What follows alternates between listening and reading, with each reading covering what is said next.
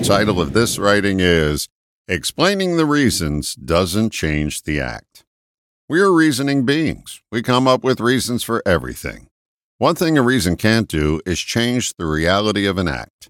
We act and then we reason. That's the way we're wired. Now, most people falsely believe the opposite. We reason and then we act. They even point to the faulty logic left for us by Descartes, who said, I think, therefore I am. If you reflect on that for just a moment, you're going to prove it to yourself that I am, therefore I think. Putting the philosophy aside, we rationalize to get ourselves or someone else off the hook for our or their actions. There is no justification, excuse, or rationalization that can change history. But that doesn't keep us from trying. The reason I canoodled with the gardener is because you weren't mowing my lawn enough. Sounds silly, but this is the rationale we use all the time. Here's my favorite the person who has sworn off alcohol but goes back to drinking and says, I slipped. You unwittingly slip on a banana peel. You consciously choose to go back to drinking.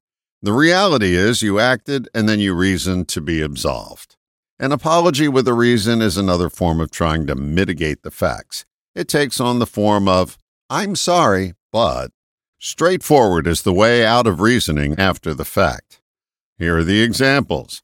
I canoodled with the gardener. I went back to drinking. I'm sorry for, insert the offense here. Please notice there's a period after describing the act. If you say anything after the period, you have fallen prey to the reasoning trap.